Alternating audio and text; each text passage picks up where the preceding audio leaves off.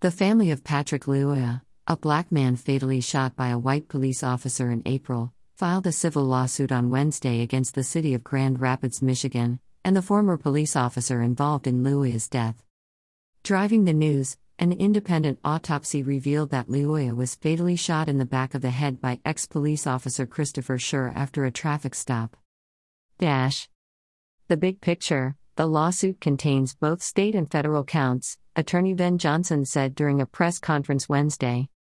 The first count alleges that Schur used unnecessary illegal excessive force, Johnson said.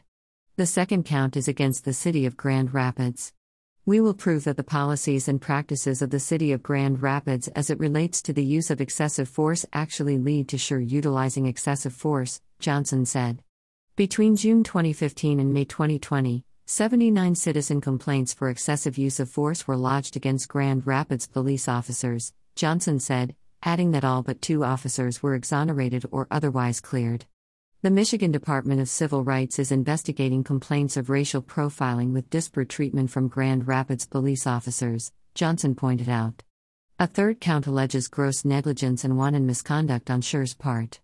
Schur's actions demonstrated a reckless lack of disregard of his legal duties as well as a substantial lack of concern for whether death of injury would result from his actions, the lawsuit stated.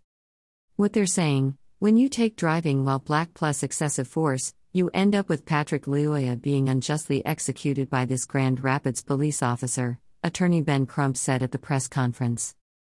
The pain is so deep, Patrick's father, Peter Lyoya, said during the press conference when speaking of his son's death. I just want to say thank you for all the work that they're doing, because they're fighting hard for me to get justice for Patrick, he added, addressing the attorneys on the case. What's next? A date has not yet been set for Schur's trial, but a status hearing is scheduled on December 15, per NBC News. Editor's note this story is developing and will be updated. This content was originally published here.